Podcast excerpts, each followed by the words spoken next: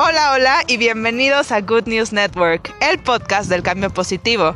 Mi nombre es Esther y el día de hoy tengo el privilegio de estar con una persona que viene a inspirarlos.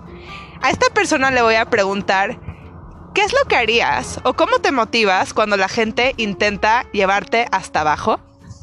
Bueno, yo lo que empiezo a hacer es, una, hacer las cosas que me gustan otra vez, porque entonces puedo volver a sentir por qué comencé a hacer las cosas y que son las cosas que me pueden llevar a crear nuevas cosas, ¿no? Porque no se vale sentirse mal por otras personas.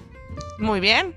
¿Y qué harías, por ejemplo, cuando constantemente estás sacando nuevo material, digamos nueva música, y encuentras críticas de gente que pensabas que eran tus amigos? Para empezar, seguir cantando. O sea, pero a fuerza. Es como que cuando canto, vuelvo otra vez como que a mi centro y volver a expresar como que lo que soy. Entonces, como que ya no me interesa porque, o sea, saber en una de esas opiniones negativas, porque en realidad tampoco le puedes caer como que bien a todos o no a todo mundo le va a gustar mi música, pero sí saber que hay gente que sí y volver a escucharme a mí misma para continuar. Me encanta. ¿Y qué harías o qué le dirías a la gente que haga el reto de hoy para que sigan siendo exitosos? Sigue haciendo lo que más te gusta. Si no haces las cosas que te gustan en la vida, todo se vuelve aburrido y todo se vuelve pesado.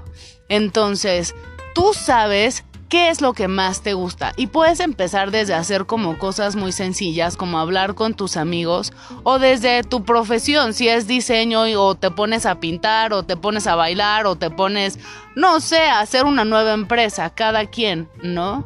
Y continuar. Muchísimas gracias. Esto fue Good News Network. Nos vemos. Hasta, la, próxima.